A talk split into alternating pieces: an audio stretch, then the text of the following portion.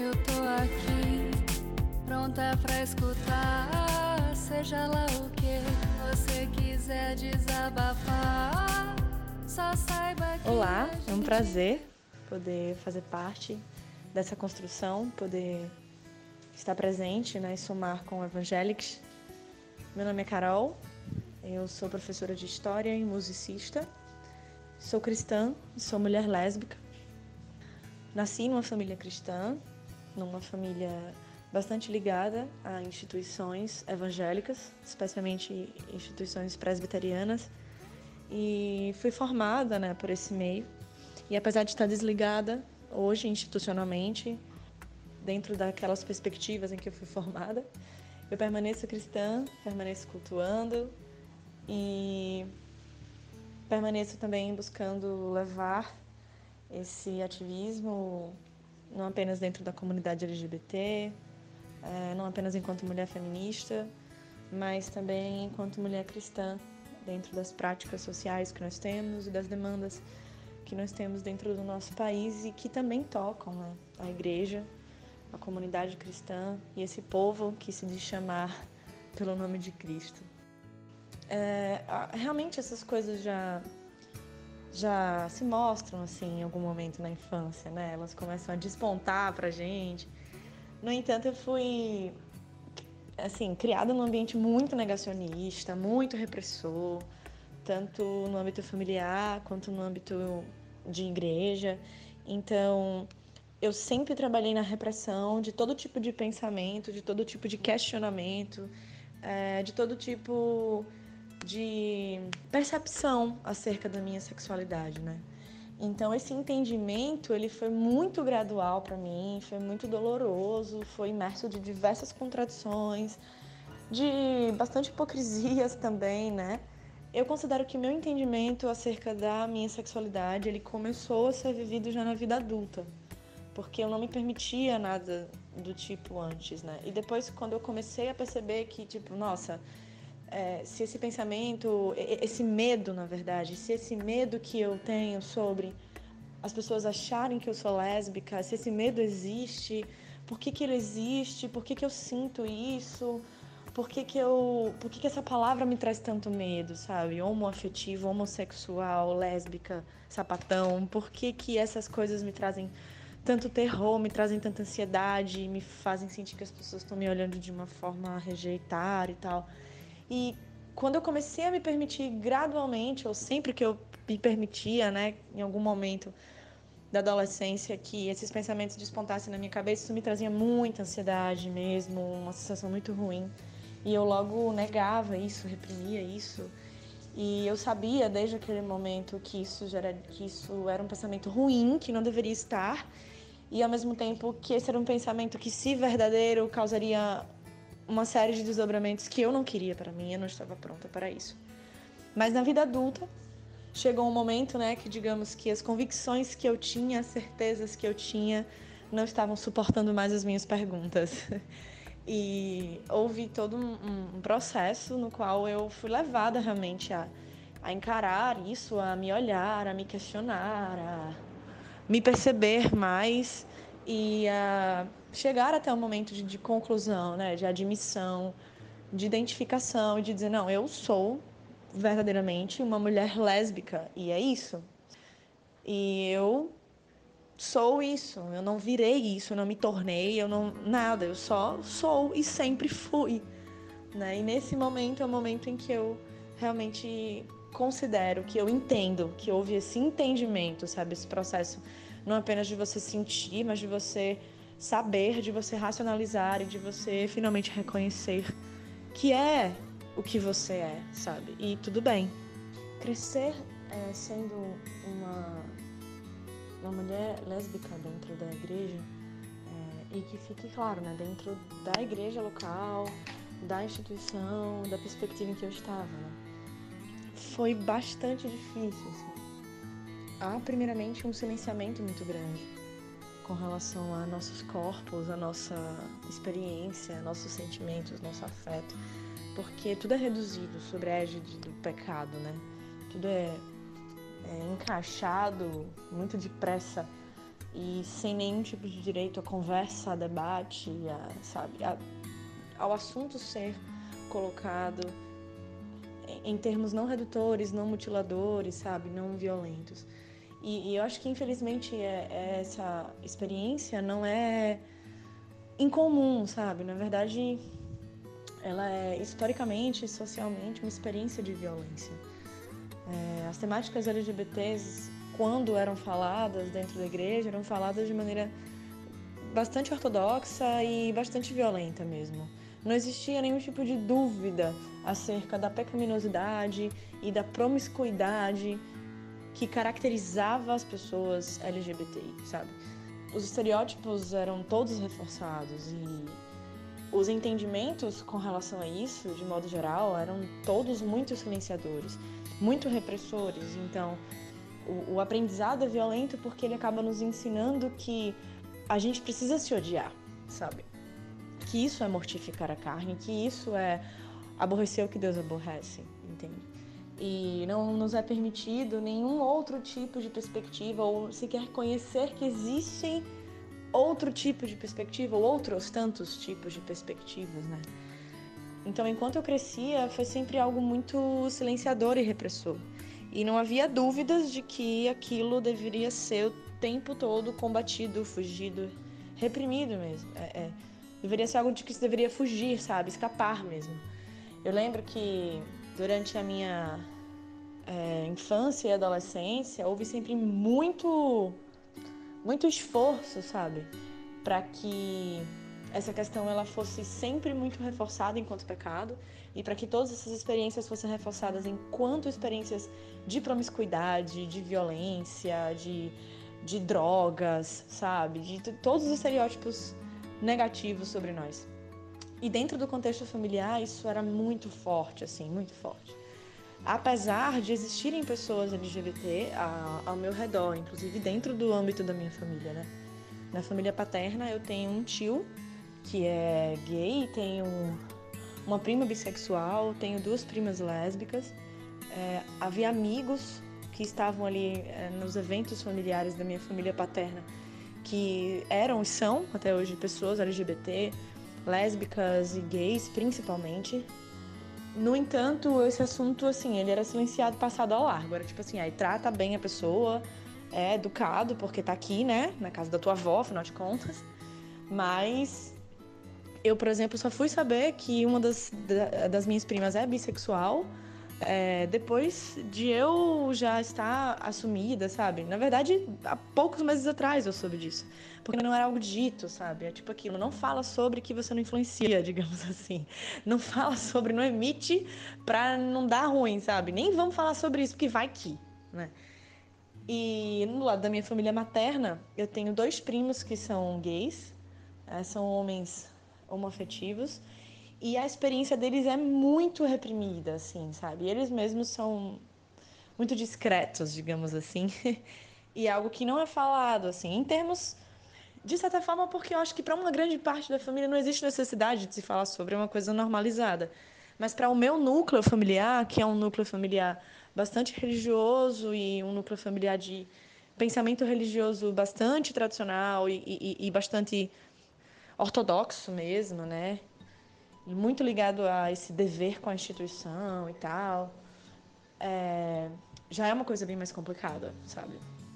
Então, há esse silenciamento, há essa violência, há muito desse pensamento estereotipado de que nós não devemos falar sobre isso, não é um assunto pelo qual nós, não devemos, nós devemos falar.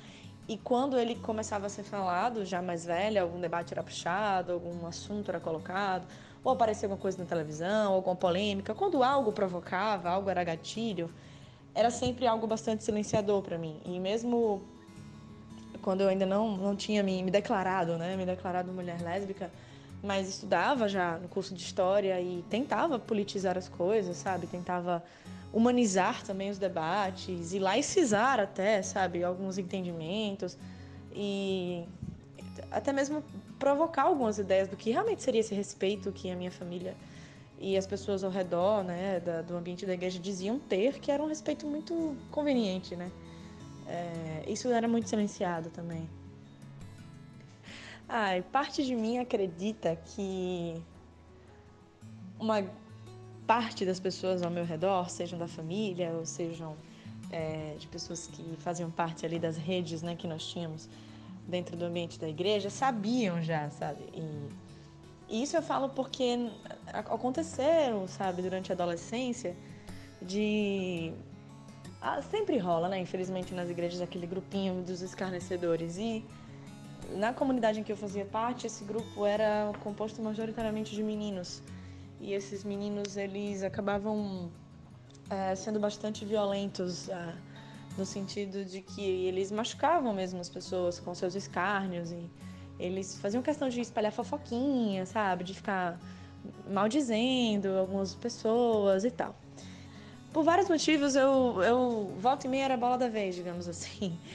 E aconteceu em determinado momento da adolescência de essa história surgir, sabe? E de ela surgir de uma maneira muito violenta. E eu lembro que eu devia ter o uns 12 para 13 anos. E eu lembro que isso chegou numa amiga minha e ela conversou comigo.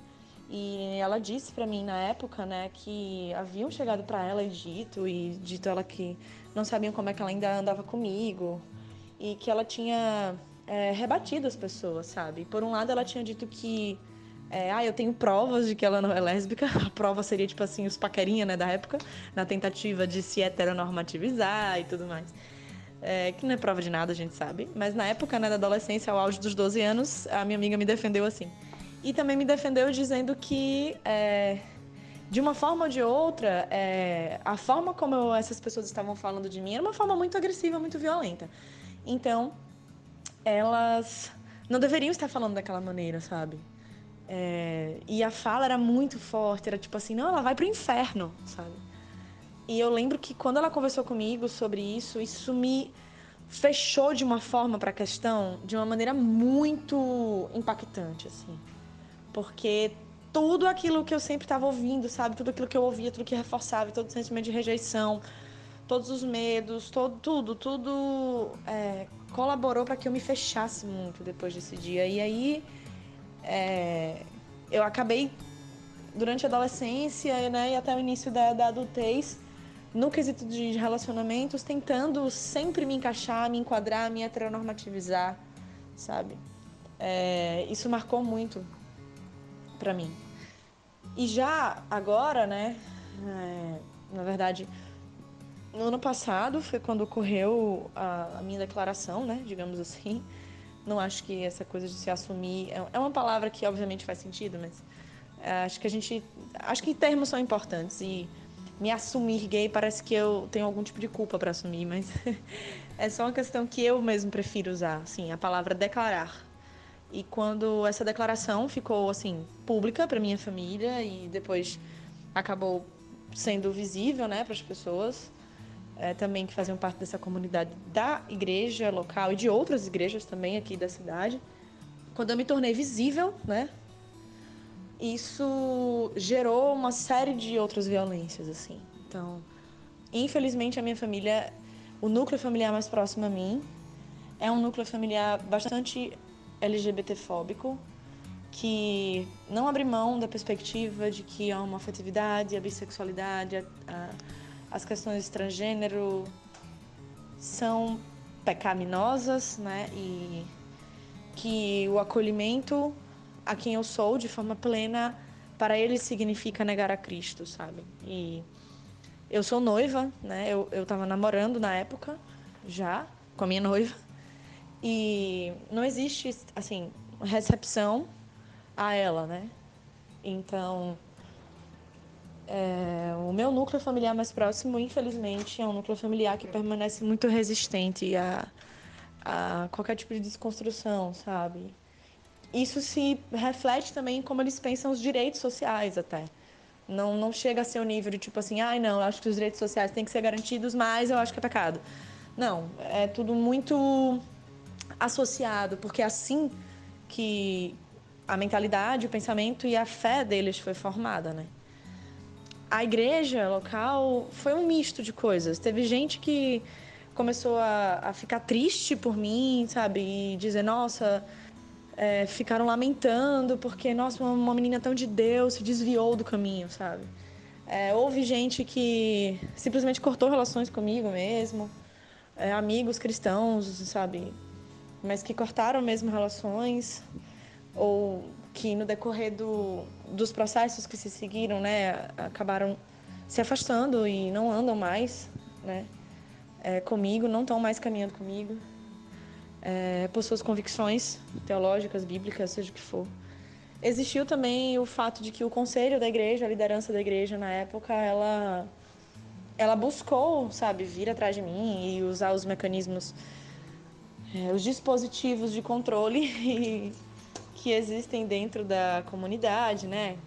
No sentido de, ai, denúncia, disciplina, sabe? De querer vir presbítero conversar. Sendo que eu já havia me desligado dessa comunidade hum, tempos atrás, assim, quase um ano atrás. Por divergências doutrinárias mesmo, e não por ser gay, né? Mas tudo foi reduzido nesse âmbito e houve um, um, um período de desgaste emocional muito forte por conta da postura da liderança dessa igreja, sabe? Houve um impacto muito forte para minha família dentro da, da igreja, especialmente para minha família que está mais envolvida com a liderança e atuante né, nos ministérios da igreja. E o processo não foi fácil, foi muito doloroso e ainda tem tido suas repercussões assim na minha vida, sabe?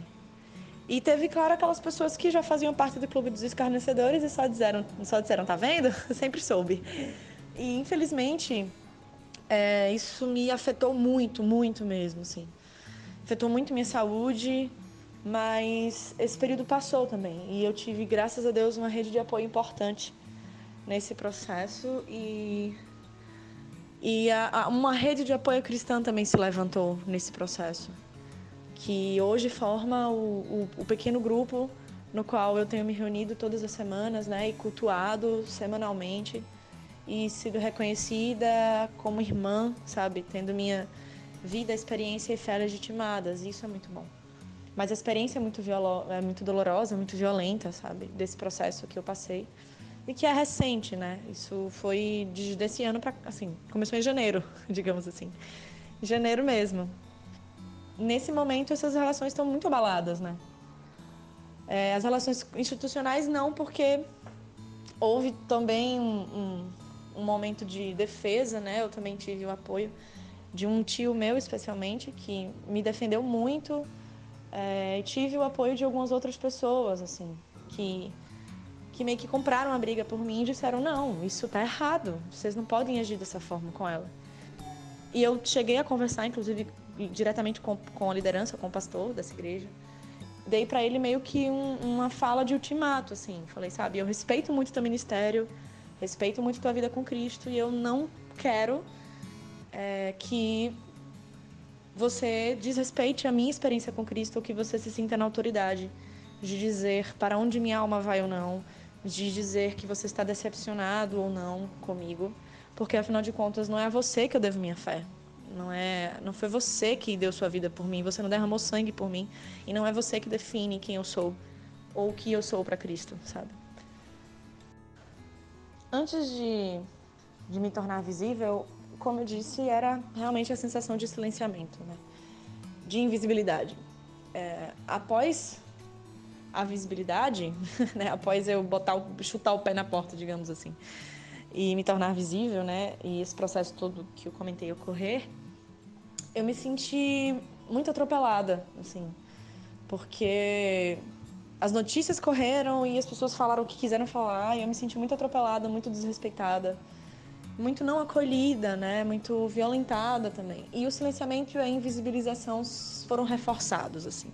E eles são reforçados até hoje, sabe? É tipo, não seja o fator de constrangimento que vai ficar lembrando o tempo todo que você é lésbica, sabe? Não fique constrangendo sua família ao falar sobre sua noiva com naturalidade. Não fique trazendo esses assuntos e exponha suas posturas quando por acaso alguém solta uma piada ou uma fala homofóbica ou LGBTfóbica em geral sabe? Então é tipo assim, olha, não precisa ficar esfregando na cara das pessoas, sabe? Não fica postando foto, não fica isso, não fica aquilo. Então, é, esse silenciamento e visibilidade ainda são muito reforçados e eu combato eles todos os dias, né? eu me senti até certo ponto. Houve um certo ponto que eu me senti encurralada, sabe? Acuada mesmo, especialmente no momento que a liderança veio mesmo atrás de mim, sabe? Eu precisei enviar um documento solicitando minha remoção oficial, assim, do hall de membros, porque na cabeça daquela liderança eu podia estar um ano, dois anos, não sei quanto tempo já desligada, assim, na prática, na vida daquela comunidade.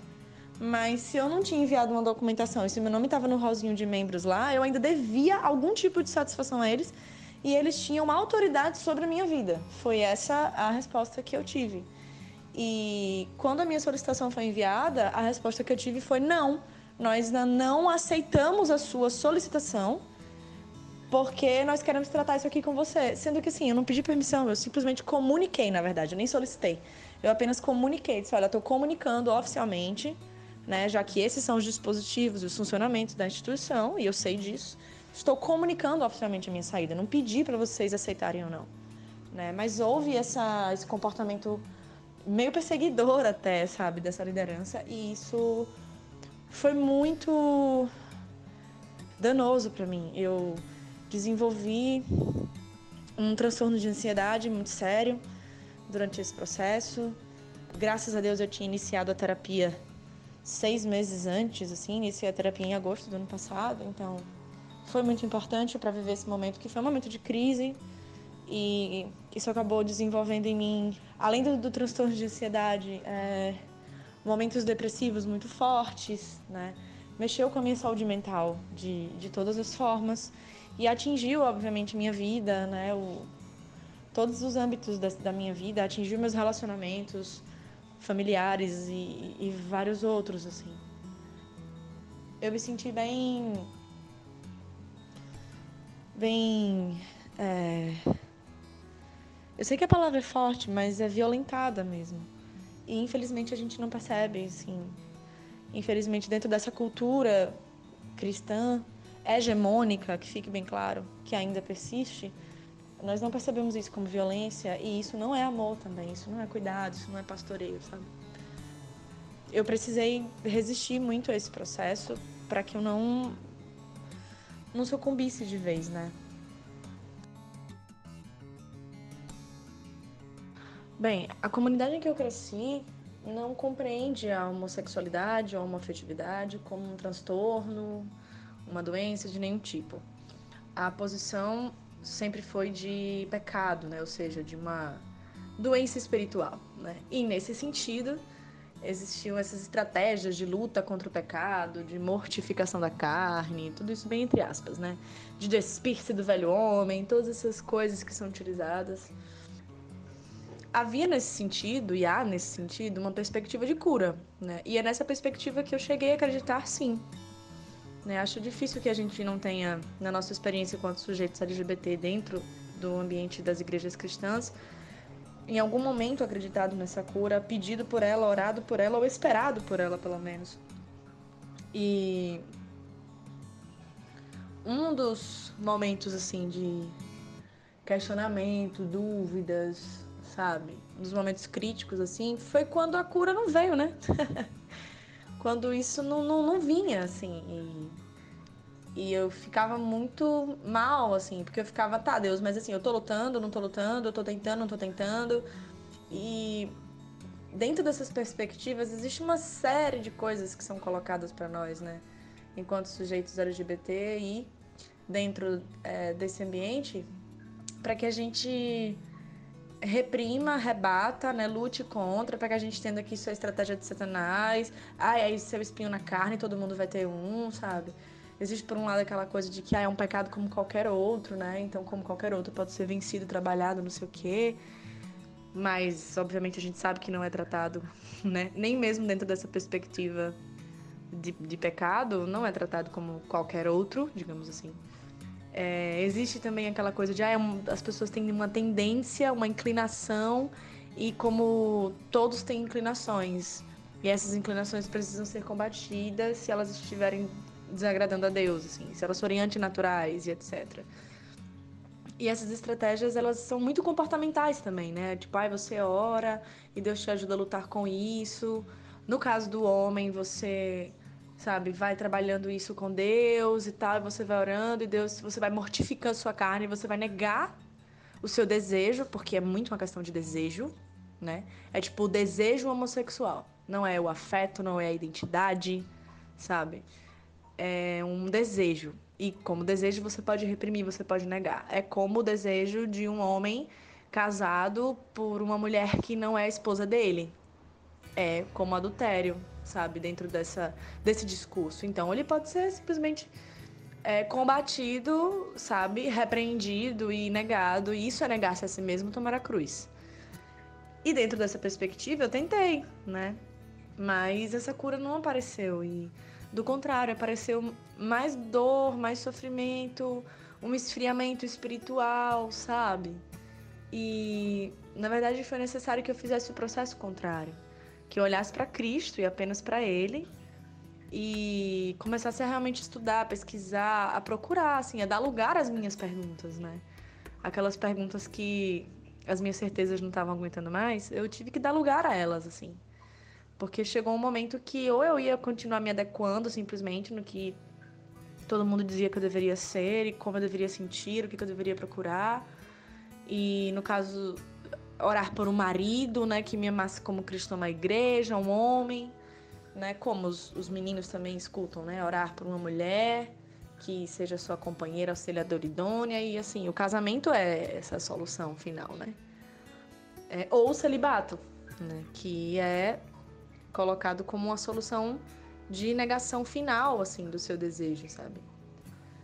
E já que se você não pode ser, digamos, redimido ou redimida pelo casamento, você é redimido ou redimida pelo celibato e aí é encaixado no que o Paulo fala, né? Dos solteiros vivem para o Senhor. Mas todos esses argumentos dentro desse discurso escondem é, tipos sutis de violência, as violências simbólicas, né? E eu passei por esses processos todos, todos esses argumentos e processos que eu falei, eu passei por todos eles. Até o momento que eu vi que não era isso. E a cura não ia chegar. Então, ou Deus não é bom, sabe? Não me ama e me entregou e não vai me curar, e é isso, ou ele não é bom e quer me ver sofrendo, ou ele tá me pedindo uma coisa impossível de fazer, ou tudo isso é mentira. E eu me recusava a olhar para o Cristo que eu tava ali estudando e me relacionando e dizer que esse Cristo queria meu sofrimento nesse sentido, dizer que ele era cruel e acreditar que ele não era bom, sabe? Acreditar que era assim que ele me via, da mesma forma que esse discurso dizia, sabe? e que ele não me acolheria, que ele não me receberia. Então eu passei a me debruçar nele, somente nele, no caráter de Cristo, nos evangelhos e a, passei a orar muito e pedir que ele me mostrasse quem eu era para ele. E foi aí que realmente a cura chegou. A cura da homofobia, da LGBTfobia interna, né? A cura de todas essas violências e amarras que foram colocadas sobre mim. Essa é a verdadeira cura, né? A, a cura gay, a, lésbica, trans, bi, não existe, porque a gente paga um preço caro, né? Hum, por ter que ouvir que nós não estamos libertos, mas nós já fomos libertos. E é preciso que a gente realmente se lance nessa graça e nessa liberdade para que a gente possa estar em paz. E essa paz realmente excede todo o entendimento. Tem um trecho da música 17 de janeiro que eu gosto muito, que me acompanhou nesse processo e tem me acompanhado até hoje na minha vida, que diz assim: O caminho será escuro, mas Cristo é a luz do mundo. Deixe ele te mostrar quem você é. Que a palavra te desfaça, que te afogue em sua graça. Só a cruz esconderá quem você não é. E acho que isso expressa bem o que eu gostaria de dizer, sabe? Para meus irmãos e irmãs LGBTI que estão passando por processos semelhantes ou, ou não, mas que estão dentro desses processos, né? É, e que porventura estejam passando por conflitos, porventura estejam sendo vítimas dessas violências, ou estejam apenas confusos, desencaixados ou até desacreditados. Há lugar no reino, sabe? Há lugar para vocês no reino. O reino também lhes pertence e o reino também lhes deseja.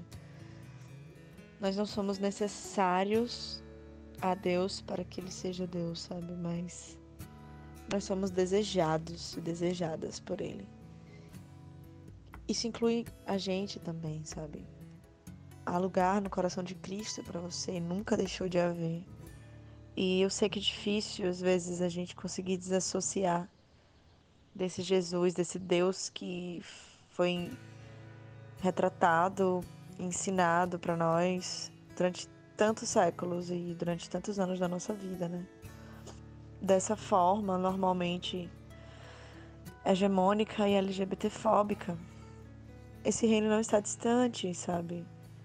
É, por mais que seja hegemônica, muito forte, muito presente, muito enraizada, muito estrutural, essa LGBTfobia expressa pela igreja evangélica não corresponde a todas as comunidades, não corresponde a todas as concepções teológicas bíblicas, não, não, não corresponde à totalidade das experiências das pessoas, sabe? De fé, de vida, não corresponde, não representa é, a totalidade. Na verdade, existe uma diversidade muito grande é, de comunidades e existem concepções teológicas diversas, diferentes dessa que nos é ensinada como única, unívoca.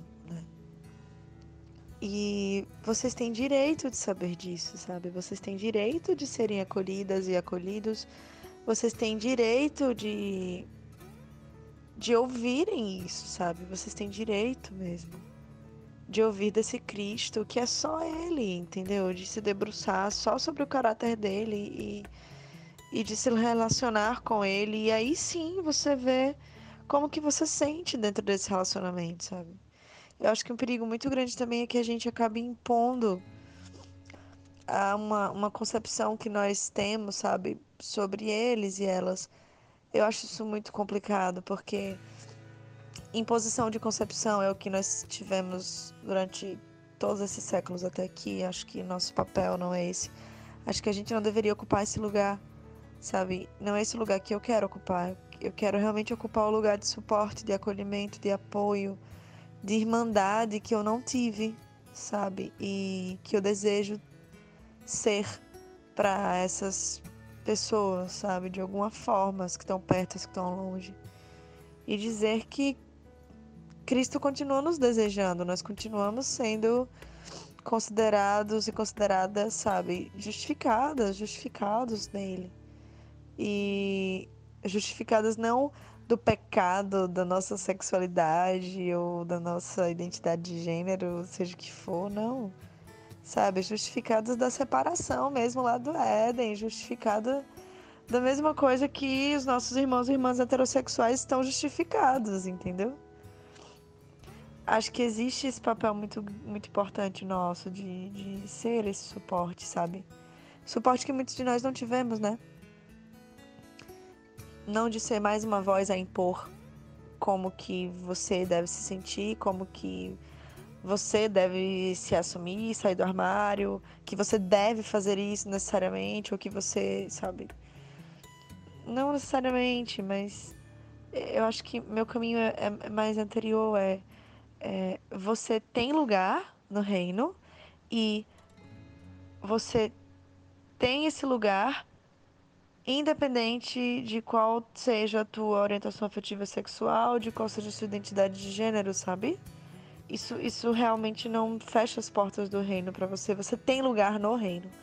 E o segundo ponto é você tem direito de saber que existem outras concepções acerca desse tema, que ele não está fechado, sabe? Que você tem direito de saber dessas coisas, de ter acesso a essas coisas. E aí desenvolver o teu relacionamento com Cristo, com Cristo, não com uma instituição, com uma igreja, com o que um pastor fala, com que nada disso, com um autor, com um teólogo, mas com Cristo, a partir dessa liberdade, sabe? E dessa paz de saber que esse lugar no reino existe para você, sabe?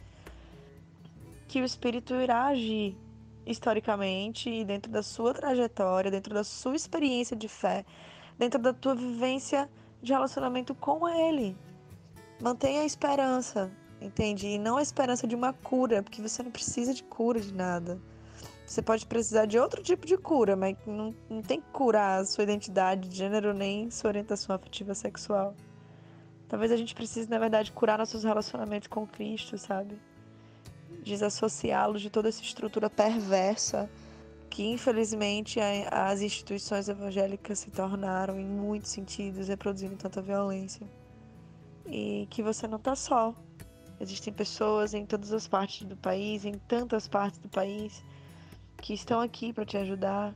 Existem redes de apoio que provavelmente você ainda não conhece, mas que podem ser erguidas ao seu redor, mesmo perto de você. E existe esse Cristo, sabe, que te acolhe, te abraça, te reconhece, te respeita, sabe? Porque isso é amor. E é por isso que ele nos ama, sabe, ardentemente.